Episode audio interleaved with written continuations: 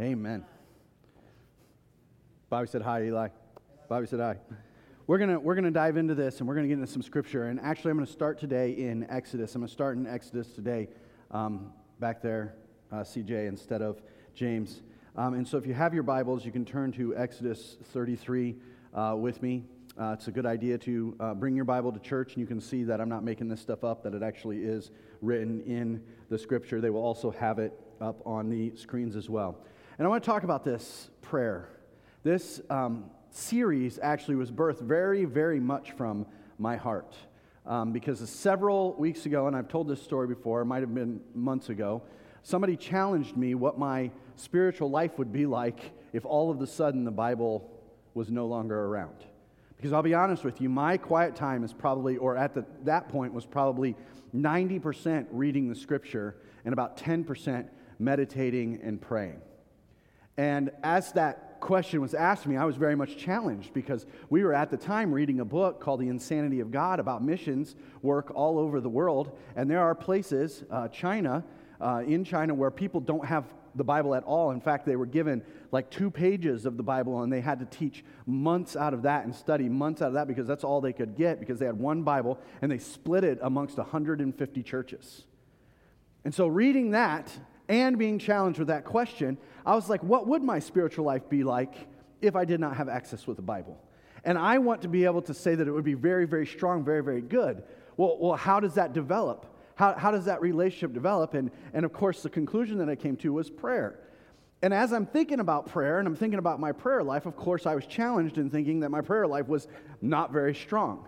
And we all have those strengths and weaknesses in our lives. And I was like, my prayer life could really, really use some massive improvement. I pray very, very short prayers. And most of the prayers that I pray are transitional prayers. They're prayers before we eat, or they're prayers uh, on Sunday between services, or they're quick prayers that I throw up uh, in circumstances or when I'm driving in the car. And I was like, I want to increase in my prayer life.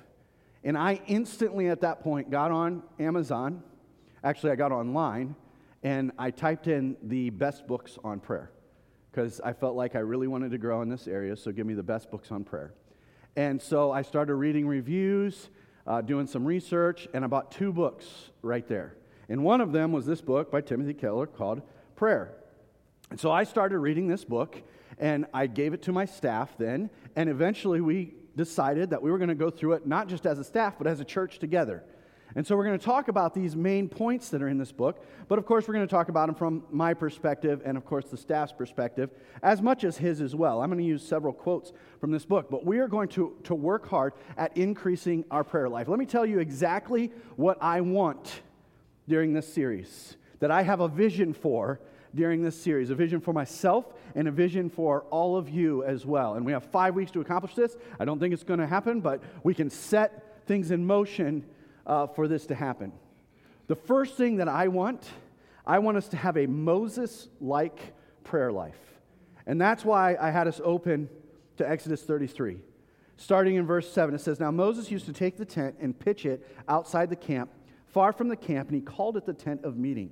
And everyone who sought the Lord would go out to the tent of meeting, which was outside the camp. And whenever Moses went out to the tent, to the tent, all the people would rise up, and each would stand at his tent door and watch Moses until he had gone into the tent.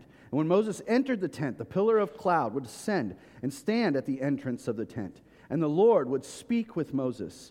And when all the people saw the pillar of cloud standing at the entrance of the tent, all the people would rise up and worship each at his tent door. Thus, the Lord used to speak to Moses face to face as a man speaks to his friend. That is, that's powerful, isn't it? I want us, church, all of us, you, me, to have a relationship with God where we speak like face to face as we would a friend. Now, I had the opportunity, also the obligation, to take my kids school shopping last weekend. How many people have done school shopping? Not, not that many people have kids in, in this room, I guess, that are still in school. But we, had, we went school shopping, and we went to the mall, and I had really looked forward to this. But you know what I wasn't looking forward to? The school shopping. How many people know that, right? Amen. The mall is of the devil. We've established that for years. You know, Satan does not li- or Satan lives at Walmart. Um, and so we, we, don't, we don't like, I don't enjoy those types of places. But you know what I do enjoy? I do enjoy spending time with my kids. I enjoy it. And whilst I did not enjoy standing outside of Victoria's Secret for two hours while my girls were in there, I did enjoy the time that I had and the conversation I had with both of my boys as we were all waiting together. We went down to Dick's and we putted on the little putting green. We went over and bought cookies together as we waited for my three daughters and my wife to buy underwear. How long does it take to buy underwear? You buy the little packages on the shelf, it comes in packages of five, right? I mean, jeepers creepers, people. But thank you, Chuck. but we were able to spend so much time together. And I hate, I hate, I hate shopping. But I love and truly enjoy the time that I got to spend with my kids. How many people know that life can throw all kinds of crazy circumstances at us? And I want to be to the point where it's like, it's, it's, it's, not, it's not about what's going on, it's about who I'm with. And it's about the fact that I'm with my Heavenly Father. And I have a friendship with Him that is so great that it just, does, it just doesn't matter what we're doing. It just doesn't matter what we're doing. We could be at the mall, but you know what? I'm with the Lord. And I enjoy it. Why? Because He's there. That's a relationship, that's that friendship that I so desire for all of us to have and experience. That, that desire to be with Him, to go through every day. I can wake up and rejoice in the Lord today. Why? Because I get to be with the Lord Amen. today. That's what I want. There are times that I do things that I don't enjoy, shopping, but it's who I get to be with that matters, and I did enjoy it. Why? Because they were there. Or when I go golfing with my friends and my buddies I look as forward to the game as I do spending time with them because it's about the time together. And that's how I want our relationship with God to look. I have a quote here that I want to read. I read this a couple of weeks ago, the first line of it, and I want to finish it off. It says, The infallible test of spiritual integrity, Jesus says, is your private prayer life. Many people will, will pray when they are required by culture or social expectations or perhaps by the anxiety caused by troubling circumstances. Those with genuinely lived relationship with God as Father, however, will inwardly want to pray and therefore will pray even though nothing on the outside is pressing them to do so. That's where I want our relationship, church. I want our relationship with God to be at the point where we're not praying because of circumstances, we're not praying because it's culturally normal or we're supposed to, like before meals, but we are praying because we have a friendship with God. We have a relationship and an awe with God, a fear of the Lord as well, to where we desire it. We know who He is, we know who we are, and we want nothing more than to speak to Him. That's what I want. I have another thing that I want. I want our church to be so strong in our prayer lives that everybody in Defiance knows it. And whenever there is a need, they tell people, you've got to go tell these people at Family Christian Center. When they pray, things happen. When they pray, there's crazy miracles that take place. Therefore, whatever your need is, you got to go talk to them. Go let them know. Get on their prayer chain because God moves when those people pray. That's a desire that I have to see for us. For years, we have been recommended by government agencies when people need help. Go and Family Christian Center will help you out financially. I want us to be recommended by those government agencies for our spiritual strength, not the financial strength. That's what I want. That's a desire. That's a passion. That's a vision that I have for us. I would love it if the superintendent of the high school would call us when there's a struggle or a need up there because he just needs us to pray. I would love it if the mayor would do that. I would love it if the police chief would do that. I would love it if they would call us, recommend us, send people to us. Why? Not because we can help out even though we want to, but because we can pray. And when Family Christian Center prays, things happen. That's a desire. And the last thing that I have that I want us to experience, which this one was very important for me to put in after those first two, I want us to not feel guilty or be discouraged about where our prayer life currently is. After we see those, those big pictures in that vision, it can easily be like, man, we can just feel guilty. Like, I'm just not there. I'm just not there. I'm not even close, Andy. I don't know where to, where to start or what to do. And that's why we're going to work on this. We're going to talk through this. That's why we're going to grow in this. That's why we're going to take steps the next five weeks, is because we can look at those two statements that I just made and we can go, that's impossible. And let me tell you what I don't want. I don't want guilt and I don't want shame. Why? Because guilt and shame don't often lead us to a greater relationship with God. They don't. In fact, most of the time when we experience guilt and shame, it pulls us away from our relationship with God. So I don't want you to experience that these next five weeks. I want you to understand that nobody feels like they have arrived in their prayer life. Nobody does. In fact, one of my favorite scriptures, and I'm going to bringing this up, Luke 11, verse 1.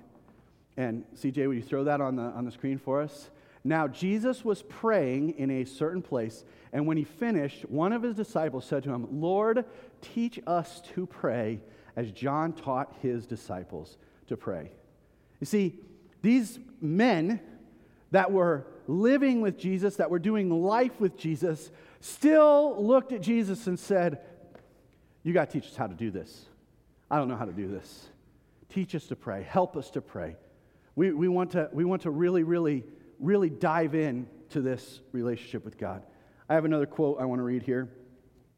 It's in page, on page um, 28, if you have this book. It says, Prayer is so great that wherever you look in the Bible, it is there. Why? Because everywhere God is, prayer is. And since God is everywhere and infinitely great, prayer must be all pervasive in our lives. You see, the people, the disciples, they understood the importance of prayer, and so they asked Jesus, teach us to pray. Well, maybe that's where we start. And, and that was Eli's prayer. Maybe we start with, Lord, give us this desire. Teach us how to pray. We have a vision. We know what we want. We want a relationship with, with you that, that gets us there where we're like friends face to face. We want to have such a strong prayer life and, and, and, and to see things move based on that, that people recommend that others come to us. But right now, we know where we're at. And so, Lord, teach us how to do this. Teach us to pray. And I don't have a, a lot of time. We're running out of time really fast, but I, I have so much information. Guys, I've been loading myself up for like six months on this subject. And so I feel like five weeks, how can I do this in five weeks? Uh, it's just crazy. I have my notes, we're right here. And I have all that left to talk about. That is very, very abnormal. But we're just, I got so much. God has really put on my heart so much when it comes to this. So I'm going to try and get us uh, through uh, some of these points and some of these uh, directives today. And so there are three misunderstandings or three reasons people really struggle with prayer. And I think these are the foundations of struggles when we, when we talk right up front. And so we're going to hit these. One is God's sovereignty, two is God's unchangeability, and three is God's inability to hear us. These are things that we absolutely struggle with, I think, in our minds. And I want to explain to you why I think these are true. There are two under- misunderstandings when it comes to God's sovereignty. The first one is this God is the supreme ruler. That's what it means when God is sovereign. God is the supreme ruler. He is going to do what he wants, so it doesn't matter if I pray. wrong. Wrong.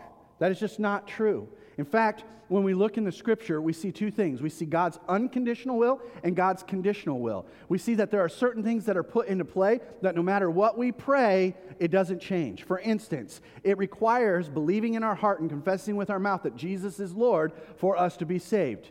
That's like done. God's will. Jesus died for your sins, no other way to heaven, unconditional. But then there's also these areas that we can see where God moves, God changes, and He's just waiting for us to pray. One of my favorites is in Chronicles, Second Chronicles 7:14, when he tells his people, if my people who are called by my name humble themselves and pray and seek my face and turn from their wicked ways, then I will hear from heaven and will forgive their sins and heal their land. Does God have the ability to hear from heaven? to heal their sins or to heal their land? Yes. What is he waiting for? His people to pray, to get away from their sins. To communicate. I mean, that's what, that's if I, or if you, then I. And we see that throughout Scripture, don't we?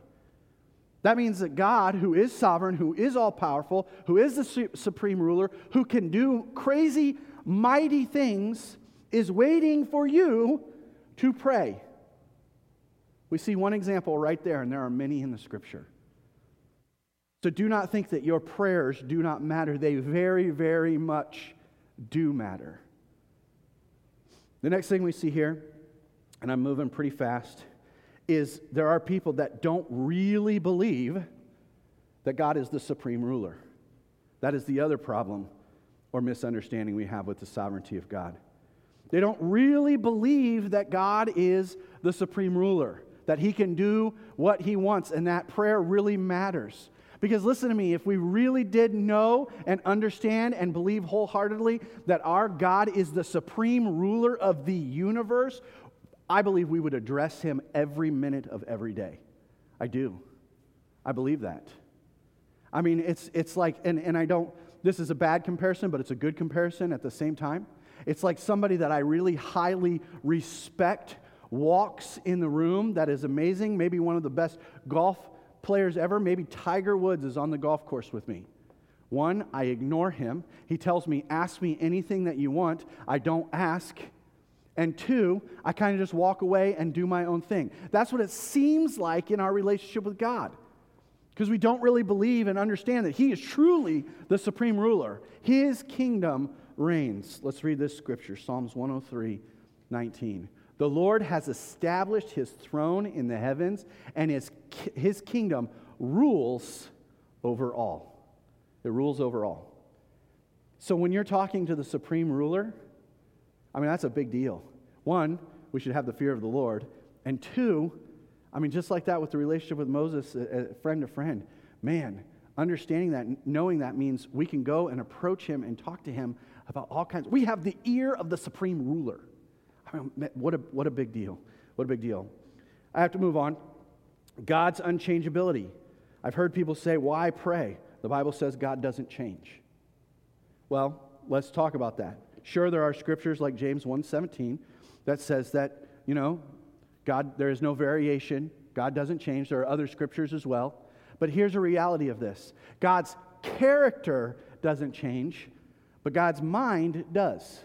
And we can see that in Scripture. One of my favorites, and we're not going to turn there, is, is, is in Exodus 32 1 and 7 through 14, when Moses is on the mountain with God. And God says, You know what, Moses? Your people are down there. They have built an idol and they are worshiping that idol. I am going to go down and I am going to destroy your, these people and I'm going to build a kingdom with you. Well, that sounds like a pretty good deal, doesn't it? I mean, Moses is like, wait a second, I no longer have to deal with those people, and you're going to use me to build a kingdom? All right, cool, cool, cool, cool. Let's do this. But no, Moses stands in the gap, intercedes for these guys, and says, Lord, you cannot do this. Remember, remember their ancestors. Remember Abraham. Remember Isaac. Remember Jacob. Remember the deal that you made with those people.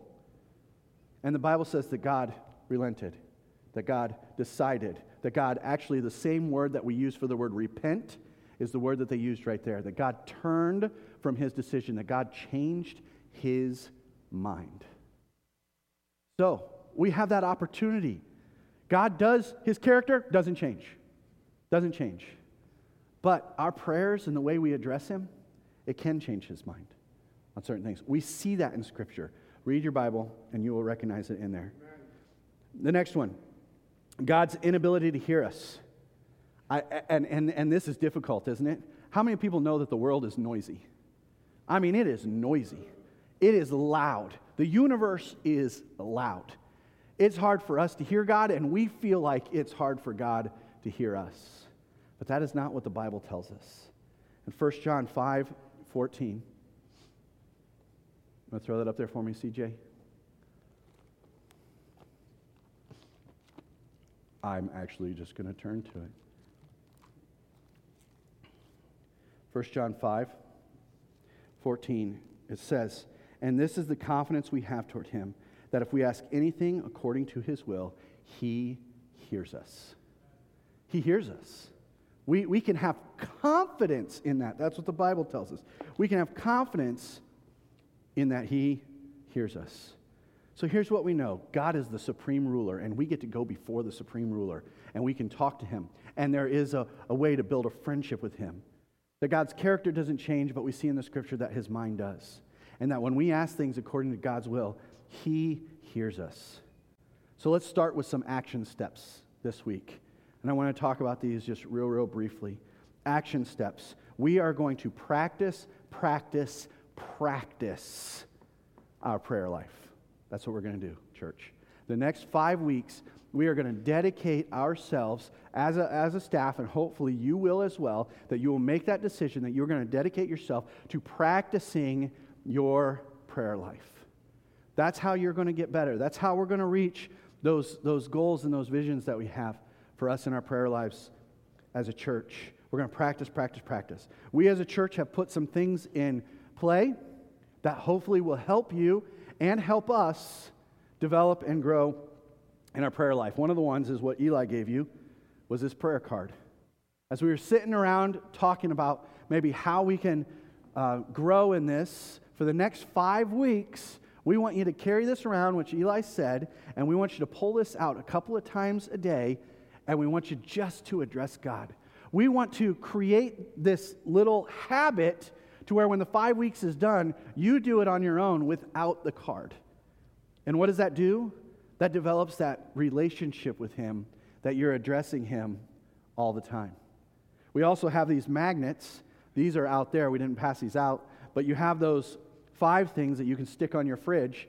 And when you go to get food out, boom, time to pray. You're going to eat, you're going to feed your body, well, you're also going to feed your spirit at the same time. And so these are just opportunities, little things for us to get in the habit of praying, for us to, to remember to address the Lord during that time. What else do we have? We have the United Service.